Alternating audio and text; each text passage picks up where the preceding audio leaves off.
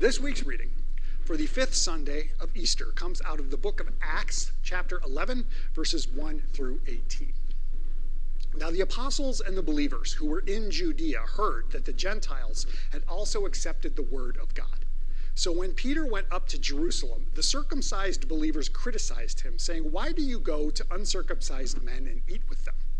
Then Peter began to explain it to them step by step, saying, I was in the city of Joppa praying, and in a trance I saw a vision. There was something like a large sheet that was coming down from heaven, being lowered by its four corners, and it came close to me. As I looked at it closely, I saw four footed animals, beasts of prey, reptiles, and birds of the air. I also heard a voice saying to me, Get up, Peter, kill and eat. But I replied, By no means, Lord, for nothing profane or unclean has ever entered my mouth. But a second time the voice answered from heaven, What God has made clean, you must not call profane. This happened three times, and everything was pulled up again to heaven.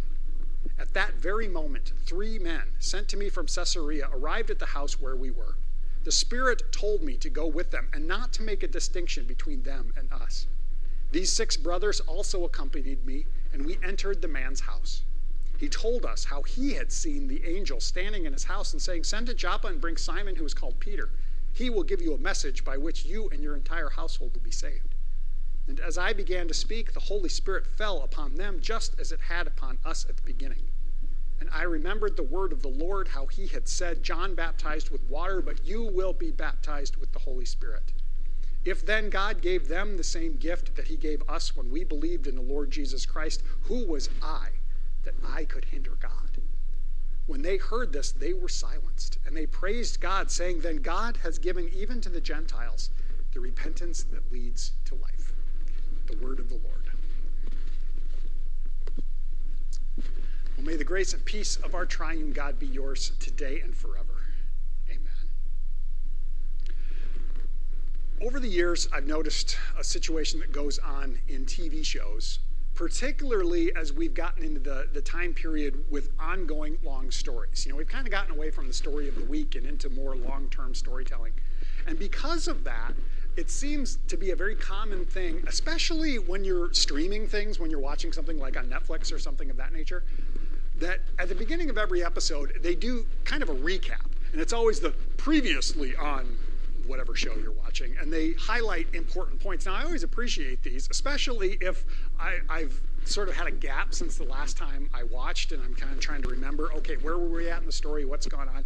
And they give this little, oh, not really a preview, that's the wrong thing because it's looking backwards, but it's reminding you of important plot points that have happened that especially will point towards this particular episode that you're about to watch. So it's kind of this thing, and it's always previously on. And I was thinking about that because what we have today almost seems like it's it could use a previously on, and it also sort of serves as a previously on, kind of both and in this situation. Now, we're in the book of Acts, and I really appreciate the book of Acts as a whole. The book of Acts really highlights the expansion of the earliest church post ascension of Jesus. Jesus returns to heaven literally right at the beginning of Acts, within just the first few verses.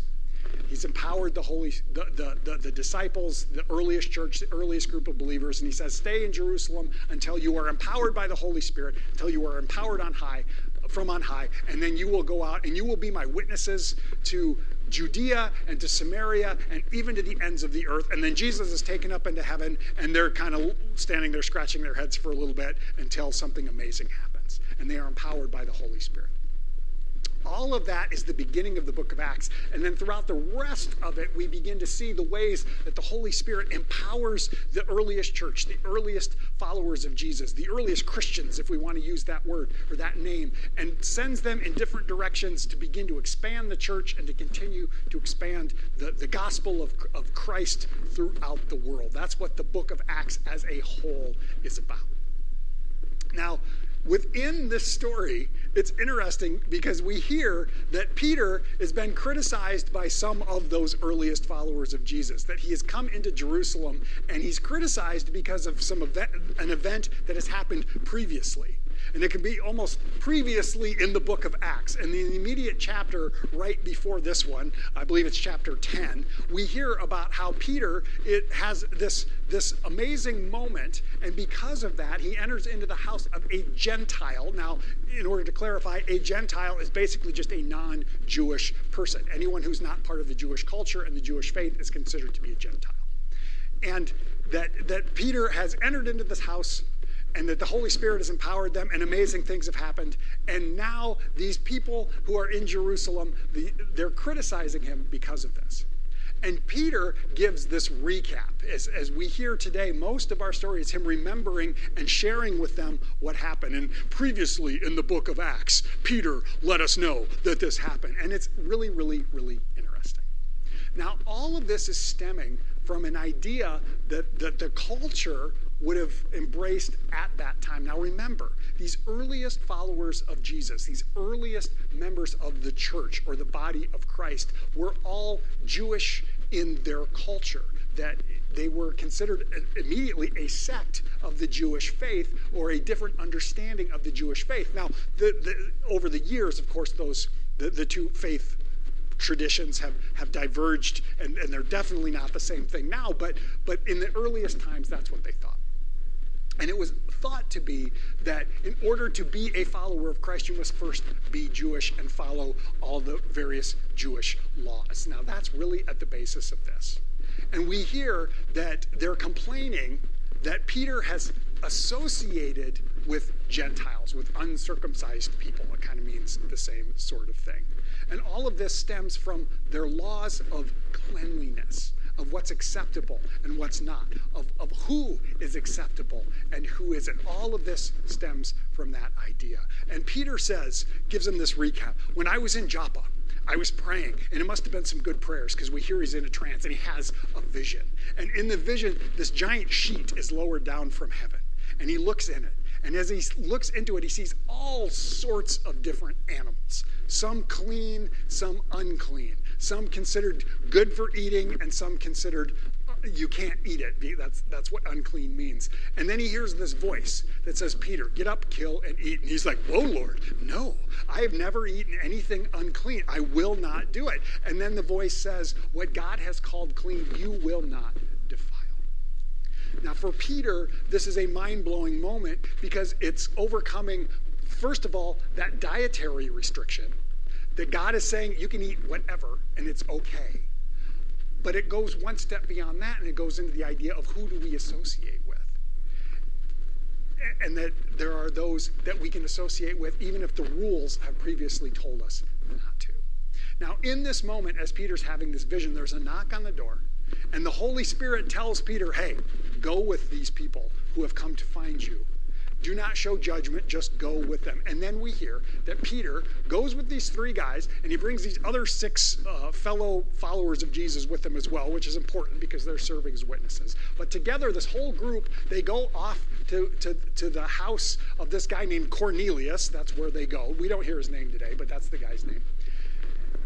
And then Cornelius tells Peter, Well, I had a vision of an angel standing in my house, and he said that I should send my friends, and they were going to come and find you, and that you were going to tell us important stuff. So now tell us. So Peter begins to share the gospel of Jesus, talking about all of these things. And as he's doing that, the Holy Spirit enters the house. It rests upon this household, these Gentile people, these non Jewish people, and they are empowered by the Holy Spirit. And Peter's like, Whoa, this is amazing. And he realizes, Who am I to hinder the action of God? Whatever God is up to, we're not going to stop it.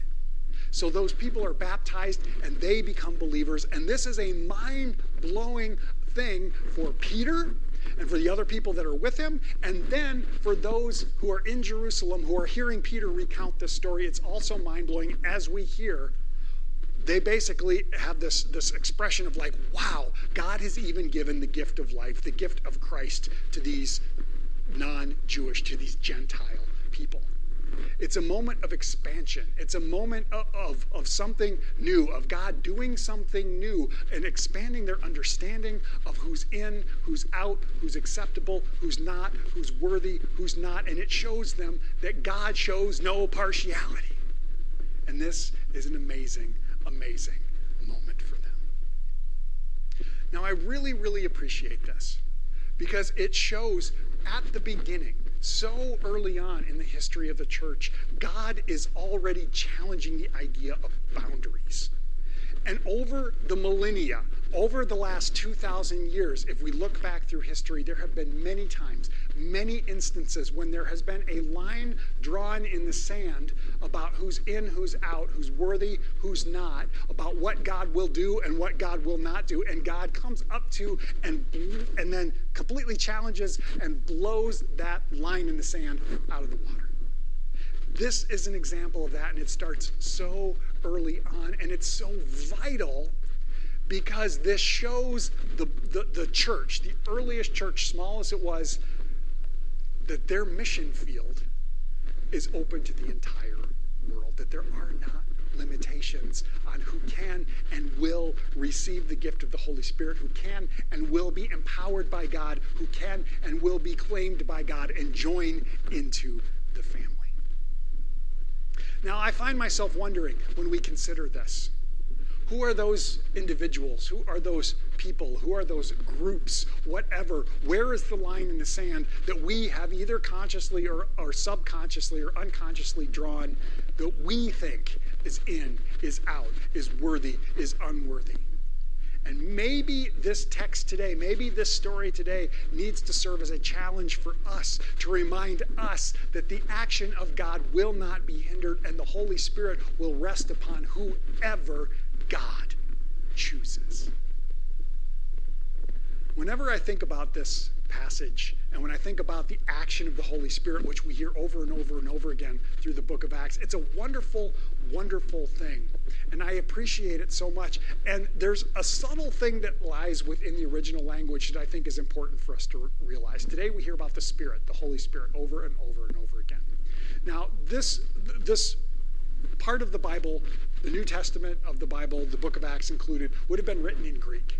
And in the original language, in the Greek, the word that we translate as spirit, the Holy Spirit, is pneuma.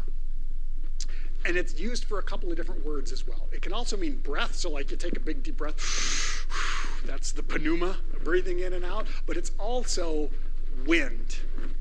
The wind blows where it will. And I think that's important for us to recognize because in this moment, and in many of the other moments in the book of Acts, we see how the church scatters in all directions. And there's an expression for that. They're scattered to the winds. The thing about wind, can you hinder the wind? I don't know about your part of the world, but here in my little corner of the world, it has been a really, really windy spring.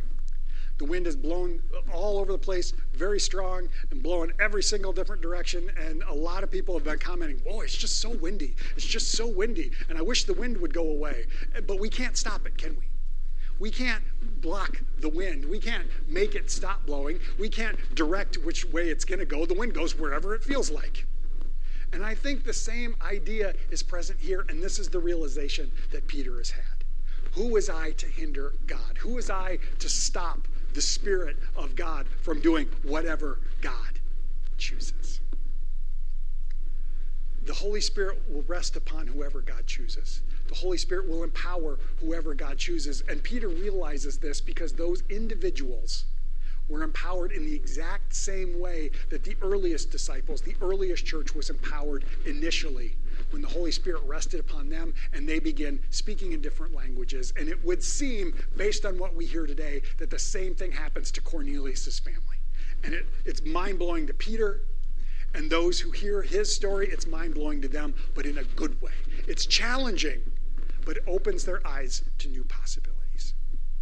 That same Holy Spirit empowers us today, rests upon us today, and will lead us and guide us and gives us different gifts and talents that we utilize to continue to spread the gospel out to the far corners of the world, out, we scatter to the wind. And as I'm thinking about this week here in our congregation and in our community, and not only in our community, but kind of all over the place, as we have uh, young people graduating from high school and preparing for the next chapter. One chapter is coming to a close and they're moving on to the next thing. I hope they know that they realize that they too are empowered by that same Holy Spirit to go out into the world and do amazing, amazing things. That is my prayer for them today.